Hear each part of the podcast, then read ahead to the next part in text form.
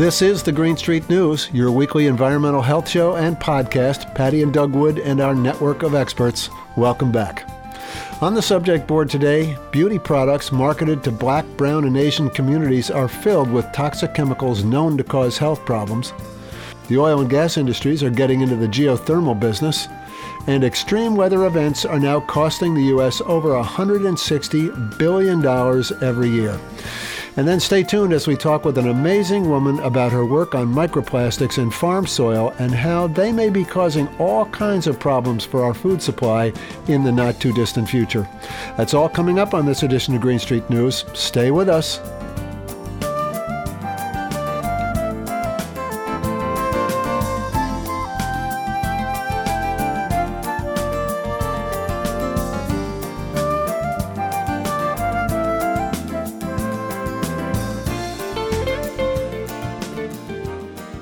Right, Patti Wood, what happened in the world of environmental health this week that we should all know about? I've got some great articles that Good. I think will be really interesting. Okay. Okay, so the first one is written by Grace Van Deelen. It was published by Environmental Health News. The title is Racist Beauty Standards Leave Communities of Color More Exposed to Harmful Chemicals. Hmm. Racist beauty standards are driving the use of beauty products that are often contaminated with chemicals that alter the human endocrine system, causing organ damage and spur cancer in communities of color, according to new research. Chemical straighteners and skin lighteners, beauty products frequently used among black and Asian Americans, sometimes contain harmful ingredients such as formaldehyde, mercury, and endocrine disrupting chemicals, and have been linked to health problems such as uterine and breast cancer, kidney and nervous system damage, and more. New research published today in Environmental Justice shows the use of these potentially toxic products is spurred by racialized beauty standards. Quote, beauty norms that glorify European features do impact product use, end quote, Lariah Edwards said, an environmental health researcher at Columbia University Mailman School of Public Health and a lead author on the study. The study found that perceptions of others' beliefs about beauty was an important driver of product use. People of color have used chemical straighteners and skin lighteners for decades as a way to more easily assimilate or to widen their social or career opportunities, the authors wrote. For example, they noted a 2021 Pew Research survey found that 59% of Hispanic adults believed that having lighter skin would, quote, help them get ahead, end quote, in the U.S. Can't they make these products without the harmful ingredients? I mean, without things like formaldehyde? Isn't it possible to formulate the products without them? I don't know. This is a question for green chemistry. yeah. Green chemistry isn't supported enough by our government. We support all kinds of things like the oil and gas industry and you know chemical industries and whatever, but why aren't we supporting green chemistry? Green chemistry is exactly what you said, looking for safer alternatives that do the same thing as these toxic ingredients. It's something that our friend out in California, Arlene Blum, is really pushing hard. She's been at the forefront of, of green chemistry for a long time. green chemistry and also for banning toxic chemicals as a class and not just one chemical at a time. Yeah, which is how we regulate things, right? That's now. right. Okay. This is so um, unfortunate. Go this ahead. is keep, on- keep really upsetting. So, there are few regulations in place to keep consumers safe from potentially toxic beauty products. The Food and Drug Administration, for example, does not approve beauty products before they're sold by stores and was only recently given the power to recall beauty products shown to impact human health. The FDA's policies, said Edwards, are very much outdated. Tracy Bethea, a professor who studies cancer health disparities at Georgetown University, who was not involved in the study, said in an email to EHN that current government regulations are failing to protect the public. This is the FDA at work again. We have we've been talking about this for a while about how the FDA is just failing on you know on food and on cosmetics and all these things, just unable to move, Yep. unable to regulate what they're supposed to be you know And regulating. highly influenced by the industries that they're supposed to regulate. It's but we, you know, we tell the same stories with slightly different. But but this is so unfortunate. These products are targeting a certain part of the population. exactly. And you know, you can't blame people for wanting to, you know, try things to no, you can't blame people who want to try things that they think may help them. yeah. Ugh. Okay, it's that's very upsetting. Not good. Okay. All right, what else you got? All right, so in Politico um, this week, uh, the title is Meet the Renewable Energy Source Poised for Growth with the Help of the Oil Industry. I smell a rat here. You Go smell a rat? Yeah. Nah, it's actually it's actually serious Okay. and positive. The Biden administration is pushing oil and gas companies to take a serious look at incorporating geothermal projects into their business plans. At a December meeting of the National Petroleum Council, Energy Secretary Jennifer Granholm told the gathering of oil company executives, quote, "Think. You drill holes too.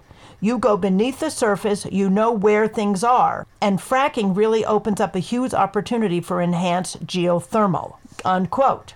Kelly Blake, president of the board of directors at Geothermal Rising, a geothermal focused trade association, commented, quote, not since, say, the 1970s, where there was a huge pivot to the geothermal side of the house, have we seen the type of interest that we're seeing today.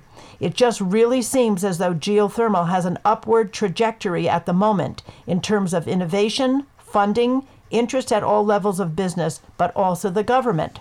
End quote. Here's why. Companies that invest in geothermal projects and meet prevailing wage requirements, including the big oil companies like Exxon and Shell, would be eligible for a 30% tax credit under the Inflation Reduction Act, with an additional 10% applied if the project meets domestic content requirements or is located in an energy community, which includes area where a coal mine has closed or that have been economically reliant on fossil fuel extraction and processing. This is big news. Yeah, okay. I mean, this- geothermal is not new, but it's big news that, that the oil and gas industry is making that shift. However, slowly, it looks like something may be happening here. Well, like Granholm said, you're already in the drilling business. You know how to drill holes. You know how to work underground. You're the perfect people to do geothermal. Exactly. I just, I, I'm sorry, I just don't really trust Exxon and Shell, you know, to be doing the right thing all well, of a sudden I know, especially since we talked last week about how they've known since the 1970s about climate change. exactly Yeah. what was going to happen. I mean, to the degree Hmm. of warming, they actually knew that in the 1970s. All right, so okay, let me gonna- finish this. now we're gonna So- trust them. Okay, Right. So yeah. geothermal development may benefit from the know-how and data that oil and drilling companies have already accumulated Yeah. over the past decade. Right. The industry already possesses maps of existing geothermal hotspots, and engineering advances hold the potential to make even dry geothermal wells, those that have heat but no fluid, profitable in the future. Working in the industry's favor is long-time bipartisan interest, with the technology receiving boosted funding under both Republican and Democratic administrations, making it a potential area of interest as lawmakers head into a divided Congress. Boy, is it divided. So, well, look, you know, geo- when we when we had our energy conferences, you know, like five years ago, geothermal was there big time. I mean, front row. Geothermal is a great technology. You're Yeah. taking advantage of the natural heat of the earth to heat and cool your house or your apartment or your office building or whatever it is. Correct. And it's you know it's something that doesn't change and it's something that really really saves money over the long term. I understand it's there's a higher capital cost going in. Right. But geothermal it doesn't go away, Yeah. it doesn't run out. We're not you know hurting anybody by uh, by Right. using it. Right. So and the technology has actually improved. So we're into our, you know, Yeah. second, third generation of geothermal technology now, and it's it's getting cheaper and it's getting more efficient, and it's time for the oil and gas companies to just divert. Well, I'm glad to see the attention. I'm glad to see the infrastructure bill is providing some money for, for people who do that. So there's an incentive for it to happen. Mm-hmm. Absolutely. Okay, good. All right, what else you got? Okay, and this is from NPR, reported by Nathan Rott, and the title is Extreme Weather Fueled by Climate Change Cost the U.S. $165 billion in 2022. That's a lot of money. That's a lot of money. The annual report from the nation's premier meteorological institution, the National Oceanic and Atmospheric Administration, or NOAA, or NOAA, highlights a troubling trend. Extreme weather events fueled by human caused climate change are occurring at a higher frequency with an increased cost in both dollars and lives. Dr. Rick Spinrad, NOAA's administrator, said climate change is creating more and more intense extreme events that cause significant damage and often sets off cascading hazards like intense drought, followed by devastating wildfires, followed by dangerous flooding and mudslides. In five of the last six years, costs from climate and weather related disasters have exceeded $100 billion annually. The average number of billion dollar disasters has surged over that time, driven by a combination of increased exposure of people living in and moving to hazardous areas, vulnerability due to increasing hazards like wind speed and fire intensity, and a warming climate, the NOAA report said. Climate fueled hurricanes, in particular, are driving up damages. Hurricane Ian, which killed at least 150 people and pancaked entire neighborhoods when it made landfall in Florida as a Category 4 hurricane, cost $112.9 billion alone. Well, okay, but you know, when people build their houses right on the water and then the water comes up and then the houses, you know, fall into it, you know, you, you, how much sympathy should you have for those people and should they really be, you know, rebuilding all over again? You know, uh, okay, whatever. Go on. Adam Smith, an applied climatologist at NOAA, said there are, unfortunately, several trends that are not going in the right direction for us. For example, the United States has been impacted by a landfalling Category 4 or 5 hurricane in five out of the last six years. The rise in frequency and intensity of extreme weather events mirrors a rise in global temperatures. The last eight years have been the warmest in modern history. Average global temperatures have increased 1.2 degrees Celsius since the Industrial Revolution, when humans started the widespread burning of fossil fuels to power economies and development. Okay, so that probably wasn't the best idea we've ever had. To reduce the threat of deadly and costly weather events, scientists say the world needs to limit warming by urgently cutting climate warming emissions. But as evidenced by recent events, the impacts of climate change are already here, and adaptation efforts are needed as well. Well, maybe the money will finally convince people that we have to do something. Maybe the expenditures on cleaning up after these gigantic storms will finally begin to ring the bell, you know, in boardrooms around the world that, you know what, we're going to have a real problem here and Well, it's we going have to a real cost problem. us. It's not we're going to. We have a real problem. It's here, and no one's going to be able to stop it. Well, I mean, I'm talking about, you know, when their gigantic, you know, million dollar vacation houses get totaled by a hurricane, you know, maybe they'll think about it. I don't, know. know. Am I, I don't being know. optimistic? Well, maybe. But, you know, the Union of Concerned Scientists um, put out a statement and they said rather than responding in a one off manner to disasters within the U.S., Congress should implement a comprehensive national climate resilience strategy commensurate with the harm and risks we're already facing. I mean, it's here, but I think you're right. I think the cost of all of this is going to Eventually, that's going to do it. Uh, you know, Yeah, humans may not care about taking care of each other. It- we may not. eventually, it's going to do it, but it's only going to do it for you know generations in the future, like three or four generations out. It's not going to do it for us right now. You can't reverse it.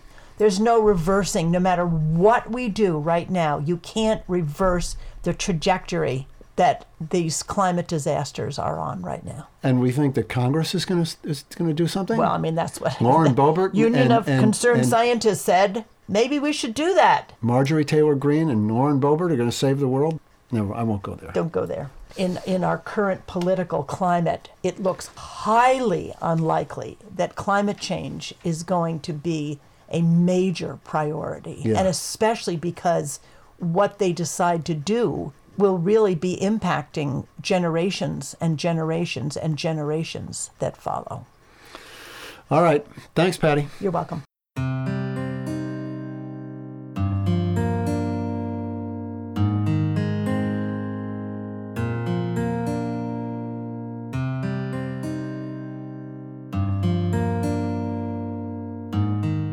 Agriculture industry is in big trouble. Like our streets, our parks, our rivers, and our oceans, our cropland has been inundated with plastic. Tiny little pieces of plastic that you would think would be so innocuous that it wouldn't matter. But you'd be wrong about that. We've covered the issue of plastic pollution on a lot of episodes of Green Street News, but mostly in terms of their environmental impact, how they accumulate in our oceans and end up in the fish we eat. We've talked about how microplastics are showing up in the blood of humans, including newborn babies. Maybe it's not surprising. We wear plastic clothes, package our food in plastic containers, eat with plastic utensils, drink from plastic bottles. We play sports on plastic fields, work at computers with plastic keys and screens. We talk on plastic phones, drive cars with plastic seats, sleep in plastic sheets, and give our kids plastic toys. And every piece of plastic ever made is still here on Earth somewhere in some form. Yes, plastic does break down, but that doesn't mean it disappears. That means it breaks down into smaller and smaller pieces until you can't even see them anymore. They're so small they can be carried hundreds or thousands of miles away by the wind and deposited in the snow at the Arctic Circle or in the river in the Amazon. Microplastics are everywhere. My sister called me and uh, she said, Well, Mary Beth, what is the effect of microplastics on plants? And I said, well, I really don't know. No work's been done. She said, well, Mary Beth, why don't you just take your Cuisinart, grind up some plastic bottles, and put it in the soil? And uh, I said, okay, Vicki, I'll do that. That's Dr. Mary Beth Kirkham, University Distinguished Professor at Kansas State University and one of the nation's leading authorities on microplastics and their impact on agriculture. Dr. Kirkham comes from a family of soil scientists, following in her father's footsteps and for more than 40 years, she's been studying how plants work.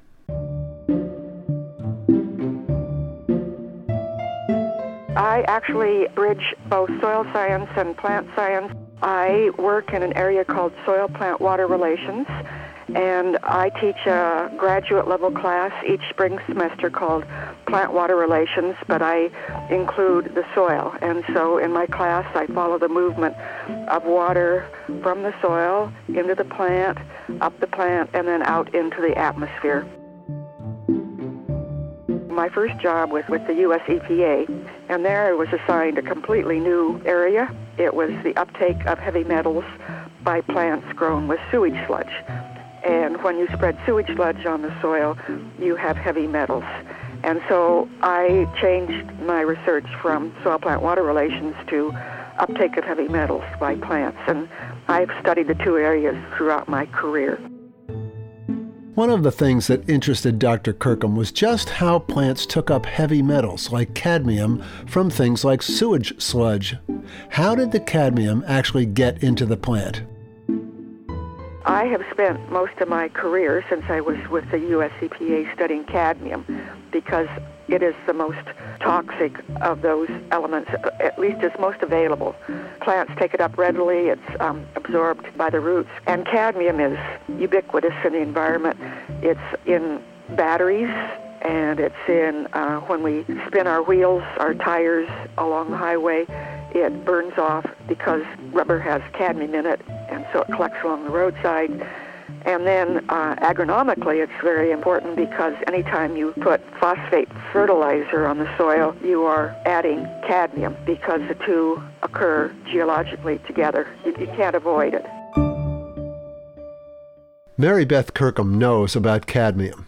It's a toxic metal that can cause severe acute or chronic effects in humans, mostly through diet. Chronic low level cadmium exposure can impact a variety of vital organs, with the kidneys and bones being the principal targets. It's nothing to fool around with. Dr. Kirkham and a colleague wrote the definitive textbook on cadmium and other heavy metals in soils and how they can or can't be remediated.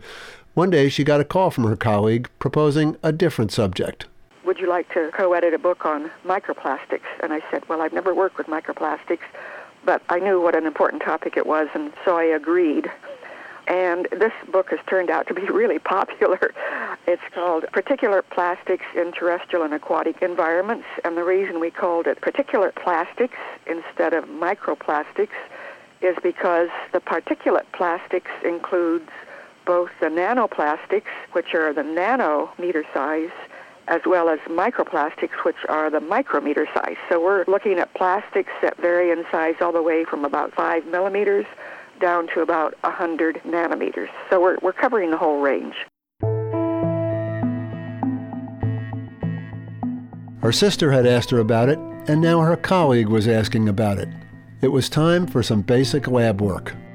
So I took some microplastics that are called polyethylene glycol, and I added the polyethylene glycol to the soil. And then I also knew that these microplastics in the soil also are potent vectors for the uptake of heavy metals, and that's where the heavy metals come in. That due to the high surface area of the microplastics and also their polarity, they attract these heavy metals. So I put the microplastics in the soil, and of course had some control soil without the microplastics. And I had three treatments. I had control soil, and then I had soil where I mixed in the microplastics dry, and then I had another treatment where I irrigated the microplastics onto the soil. They weren't in the soil originally, but I dissolved them in water and then irrigated them all. So I had those three treatments, and I planted seeds. And then about 16 days into the experiment, my plants with microplastics started to wilt and turn yellow. And that was because the microplastics were plugging the soil. Uh, they were clogging the soil pores because these microplastics attracted water, so water couldn't infiltrate into the soil, and the soil lacked oxygen, and the plants started to die. Then, at the end of the experiment, I had to terminate the experiment about 28 days into it because my treated plants were essentially dead uh, and I, there was no reason to carry it on any further. And then I sent the plants to the soil testing lab, and I got the results back from the soil testing lab for the cadmium in the plants, and I thought the lady there who's in charge of the lab had made a mistake, and I said, this can't be right. And she said, oh no, we have good quality control. I checked everything, and the plants that grew with the microplastics had a lot more cadmium in them than the plants that grew without the microplastics.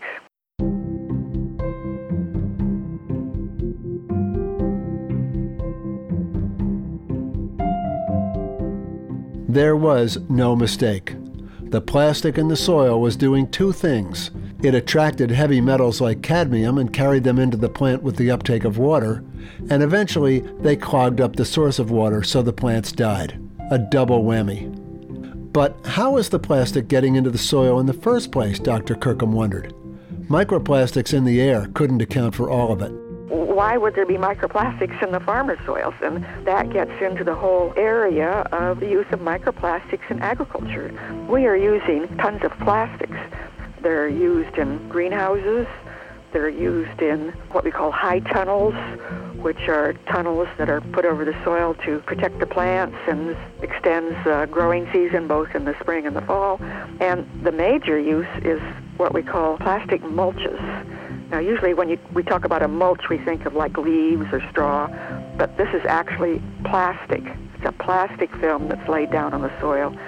And farmers use this a lot to warm the soil, to prevent weeds from growing, to protect the soil from insects and so on. And we are using it a lot in the United States, and even more is being used in China people have told me over in China it's now called a white revolution instead of a green revolution because just everywhere you look in China there are these white mulches. Out west, we irrigate a lot, and if the microplastics in the soil run off into the irrigation water and the farmer irrigates his plants or her plants with the microplastics, then the plants are going to take up the cadmium.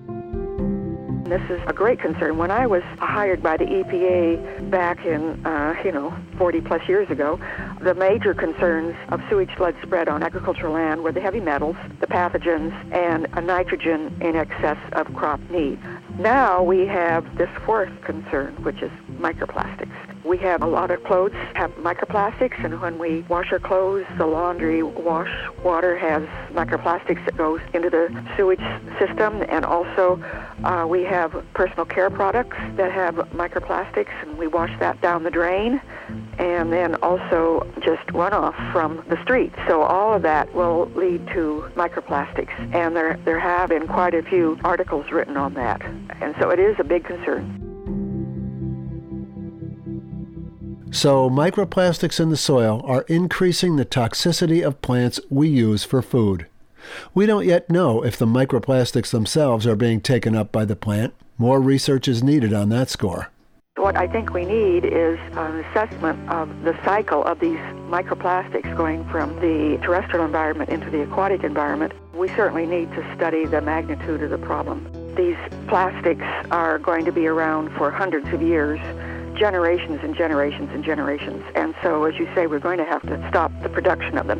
The, the plastics only became in use in like the early 1960s. I grew up, and when I drank milk, I drank it out of a glass bottle.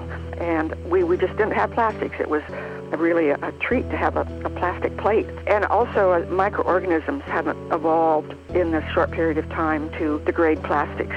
What we would like is ultimately to have anything degrade into carbon dioxide and water, the ultimate two molecules that are completely innocuous.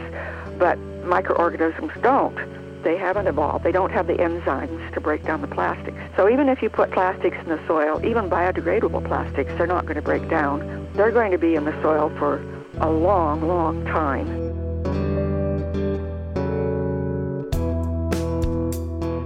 So, what is to be done? We haven't yet discovered an organism that eats plastic, breaking it down into its organic components. Recycling isn't really working either. Estimates are we're successfully recycling only about 5% of the plastic waste stream, and that depends on how you measure success and what actually happens to that old plastic. Mary Beth Kirkham minces no words when it comes to her own solution. So I'm suggesting we need to ban plastics entirely. And I know people say that's too dramatic. I had a colleague say, well, he had a, a friend who had a, a plastic stent put in his heart. You know, so okay, I think there's some very special uses that we could have for plastics, medical uses. But this massive use in plastic bags and so on, I think we're going to have to, to stop the use. And we can go back to some of the earlier ways that people put mulches in the soil. People had paper mulches. As I say, we had glass bottles and we had glass greenhouses. Glass greenhouses lasted a lot longer than plastic greenhouses.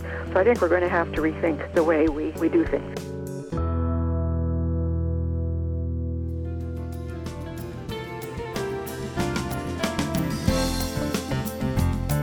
Dr. Mary Beth Kirkham, University Distinguished Professor at Kansas State University and one of the nation's leading authorities on microplastics and their impact on agriculture. If you missed any part of today's show, you can always hear it again on our website, greenstreetnews.org, where you can also give us feedback on the show and let us know if there are stories you want us to cover. We love to hear from you.